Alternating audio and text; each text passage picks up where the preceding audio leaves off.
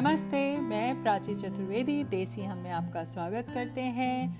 जन्माष्टमी का त्यौहार हो और कृष्ण कन्हैया की बात ना हो, ऐसा हो ही नहीं सकता। तो पहले तो एक कन्हैया की कहानी सुनते हैं छोटी सी द्वापर युग में भोजवंशी राजा का मथुरा में शासन था। वह बड़े ही दयालु थे और प्रजा भी उनका बहुत सम्मान करती थी। लेकिन उनका पुत्र कंस क्रूर था। और प्रजा को कष्ट देना उसके लिए आम बात थी। जब उसके पिता को यह पता चला तो उनके पिता ने खूब समझाया, लेकिन कंस कहाँ समझने वाला था? उसने तो उन्हें गद्दी से ही उतार दिया और स्वयं मथुरा का शासक बन बैठा। कंस की बहन थी देवकी, जिनका विवाह वासुदेव नामक यदुवंशी सरदार से हुआ। कंस अपनी बहन देवकी से बहुत प्रेम करते थे। एक समय जब कंस अपनी बहन देवकी को उसकी ससुराल पहुँचाने जा रहे थे, तभी आकाश से अचानक आकाशवाणी हुई। हे कंस, जिस देवकी को तू बड़े प्रेम से ले जा रहा है, इसी के गर्भ से उत्पन्न आठवां बालक तेरा वध करेगा। यह सुनकर वह वासुदेव को मारने के लिए टूट पड़ा। तभी देवकी ने कंस से विनय पूर्वक कहा मेरे घर में जो संतान होगी, मैं तुम्हारे सामने ला दूँगी। इन्हें मारने से तुम्हारा क्या लाभ होगा? कंस ने देवकी की बात मान ली। लेकिन वासुदेव और देवकी को कारागृह में डाल दिया। वासुदेव देवकी की एक एक करके सात संतानें हुई और सातों को जन्म लेते ही कंस ने मार डाला। अब बारी थी आठवीं संतान की। कंस ने इस दौरान कारागृह में वासुदेव देवकी लिए, देवकी के लिए पहरा बढ़ा दिया। देवकी के साथ नंद की पत्नी यशोदा को भी बच्चा होने वाला था। देवकी और यशोदा के बच्चे संयोग से एक ही समय पैदा हुए। जिस कोठरी में देवकी, वासुदेव कैद थे, उसमें अचानक चतुर्भुज भगवान प्रकट हुए। दोनों भगवान के चरणों में गिर पड़े। और भगवान ने इन दोनों से कहा, मैं शिशु रूप ले रहा हूँ। तुम लोग मुझे नंद जी के घर छोड़ दो और उनके घर में जो बेटी हुई है, वह माया का स्वरूप है। उसे यहाँ ले आओ। सारे दरवाजे खुल जाएँगे।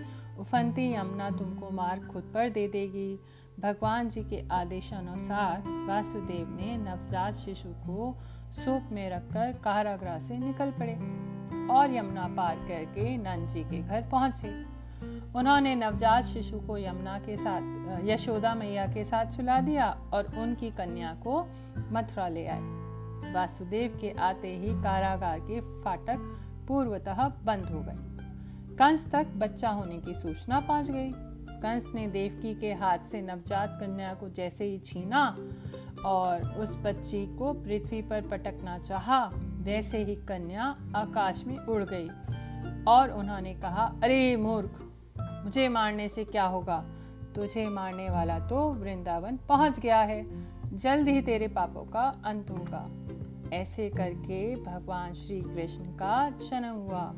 बोलो, बाल गोपाल की जय।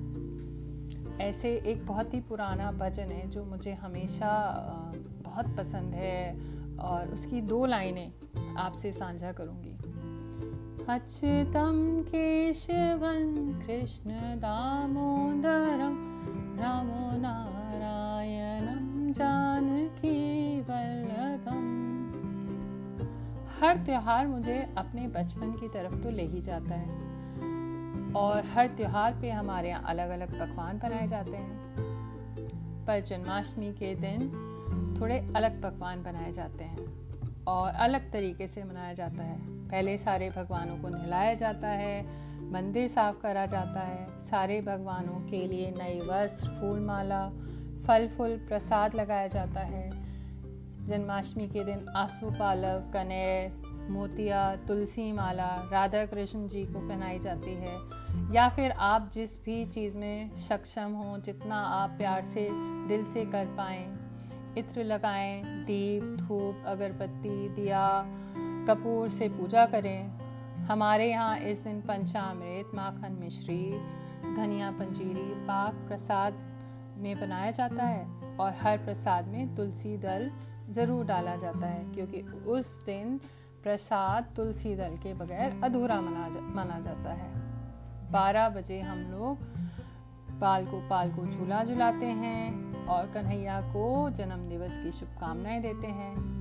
दही के आलू, सूखी अरबी, कुटू पूरी खीरे का रायता, सिंघाड़े की लपसी, कूटू की पकौड़ी, साबुदाने की टिक्की, साबुदाना खिचड़ी, उत्सव में तरह तरह के प्रसाद लगाए जाते हैं, खाई जाती है। राधा कृष्ण को के भजन गाए भी जाते हैं, सुने भी जाते हैं, सुनाए भी जाते हैं। कृष्ण जी को खूब सजाते हैं। शहर में बड़ी सुंदर सुंदर मनमोहक झांकियाँ लगती हैं। पूरा शहर और मंदिर एक अलौकिक रूप ले लेता है। और बाल गोपाल को, क्योंकि मोर पंख और बांसुरी बहुत पसंद थे तो उनके पास मोर पंख और बांसुरी ज़रूर सजाई जाती है। मैं पंचामृत थोड़ा अलग तरीके से बनाती हूँ। उसमें दूध, दही, देसी घाट, देसी घी गंगा जल तुलसी दल, गुलाब जल गुलाब की कुछ पंखुड़ी, पंचमेवा, केवड़ा डालकर उसको मिलाती हूँ। बहुत ही स्वादिष्ट पंचामृत बनता है। ऐसे ही धनिया पंजीरी में हम पहले धनिया लेते हैं, फिर उसको पीसते हैं, फिर उसको धीमी आँच पे देसी घी में भूनते हैं। जब वो ठंडा हो जाता है, उसमें पंचमेवा और देसी खांड मिला के अच्छे से सबको आपस में मिला देते हैं तो धनिया पंजीरी बन जाती है। तो ये तो मैंने आपको बताए दो तरीके के प्रसाद, सुनाई मैंने कहानी। मुझे बताइएगा कि आपको कैसी लगी। बोलो बाके बिहारी, कृष्ण गोपाल की जय। बोलो राधा कृष्ण की जय।